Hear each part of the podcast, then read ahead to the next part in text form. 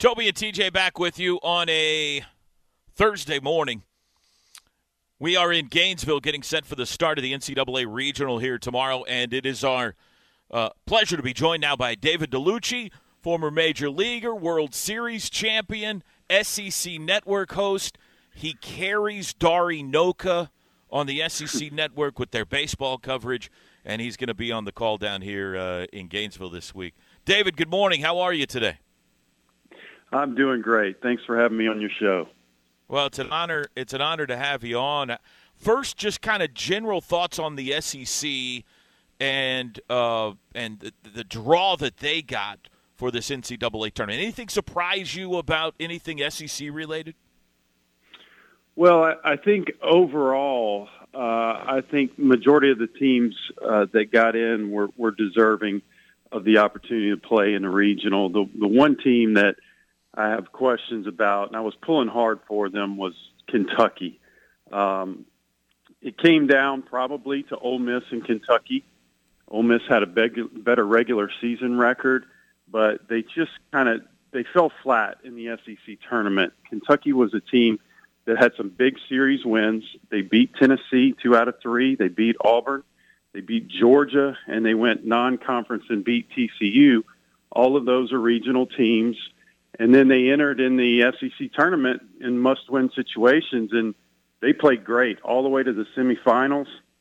They looked like a totally different team than they were early in the season, and I just kind of thought that they had played their way in an opportunity to get into a regional. If you compared them and Ole Miss, uh, depending on what the committee was looking for, Ole Miss had a better conference record, but the hotter team at the end of the year was Kentucky. So I thought they missed out on an opportunity, but overall, I think every SEC that was deserving, every SEC team that was deserving, got in. We saw Tennessee early in the year down in Houston. They were unbelievable. I mean, you've seen them a lot this year. Are, is everybody just playing for second here, or are they gettable? uh, I, anybody's gettable, right? Especially at this time of the year. Know. And, and it well, it almost seemed like in the SEC tournament, uh, Tennessee really it took them a while to get their motor started. And I know they played good teams. They played LSU, um, and and really uh, the final game with Florida, they they just seemed like their timing was just a tad off. Now look, I've run I've run the stats because I've caught a lot of flack uh, on the SEC network of saying this this is my in my career, this is the best team that I've seen from top to bottom. And when I say that, I mean pitching wise, I mean hitting wise, I mean power. I'm talking about the bullpen and including the utility players that come off the bench. I've never seen a team that deep in my life. Now, there's been some better offenses, maybe. There's been some better pitching staffs, but never together. You're talking about a team that they'll put in a utility player uh, that's got 10 home runs. Blake Burke is a freshman that just started getting ABs toward the end of the season. Um, he's got 12. Their uh, third baseman, Trey Lipscomb, has had a, a, a fabulous year this year with 21 home runs. I think he's hitting 353. And it just goes all the way across the, the batting order. And then in the pitching staff, they're so deep on the weekend rotation that their their future first rounder Blade Tidwell was injured – and while he was rehabbing, they filled his spot and he couldn't get it back. Uh, there were two freshmen that book in the uh, the starting rotation. In the middle is is the SEC Pitcher of the Year, Chase Dollander, who was a transfer. And if you get into that bullpen, man, you're going to see a guy that throws 105 miles an hour, and their closer tops out at about 82. So uh, they're able to match up with any offense out there.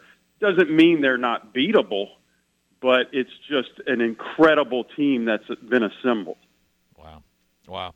Um, okay, let's talk about Gainesville. Um, your thoughts on the regional and specifically Florida, because you've seen them uh, certainly more than we have. I know Oklahoma's not opening with Florida, but maybe we'll see them sooner or later. But what are your thoughts on the Gainesville uh, quartet that's down here?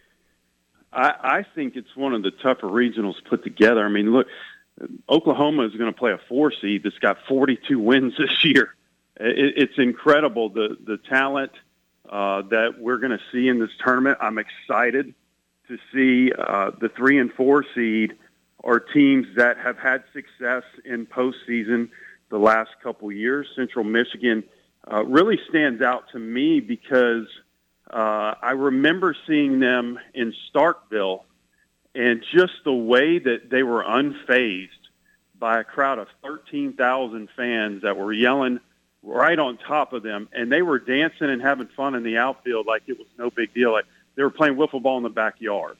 And I expect them to do the same thing. They're a very talented team that plays the game the right way, extremely well coached. Um, maybe not uh, a whole lot of power potential in that lineup, but it's a team that um, they really feel like they belong there and that they can win. Uh, Liberty is a good team. Coach Scott Jackson, what he did earlier in the season was went into Florida, went into Gainesville, took two or three from the Gators in the opening series. Another good team that plays the game the right way. They're unfazed. They went to Knoxville last year and, and beat Tennessee one game in their regional. So they've got some big games under their belt. During the course of the season, Scott set up their lineup to where they played North Carolina, Virginia Tech, Duke. So this is not going to phase them either. Um, and then Oklahoma, you know, Oklahoma is one of the hottest teams in the country. Got probably got snubbed uh, with an opportunity to host. I, I felt like they should have for what they did. And um, uh, you got Florida Gators, the host team, really in the SEC tournament, turned it on offensively. The pitching staff did great. They were swept earlier in the year by Tennessee and they lost their ace Hunter Barco, and it seemed like at that moment the team really they were just kind of they were mediocre, and after that sweep, they really kicked it in gear. In the second half of the season, they played really well. Um, so it, it, it's an extremely tough regional. Uh, Florida, at, at some point, you, you'd like to see the two mammoth teams, Oklahoma and Florida, play. Uh, I think they match up really well. Florida's got some serious power in that lineup. I think they're eighth in the nation in home runs. Uh, really, the starting pitching has come on as as late. You've got some flamethrowers uh, as starters. Probably, I, I'm not sure how Coach O'Sullivan is going to throw his guys, but uh, he may save Brandon Sproat, who's been their top guy, uh, for game two. So I, I just think the matchups all the way around are going to be very, very tight. Uh, hey, David, how does this ballpark play down here? Is it a is it a bandbox? Is it a pitcher's friend? How does Florida ballpark usually play? Well, it, it's uh, it's it's a big park.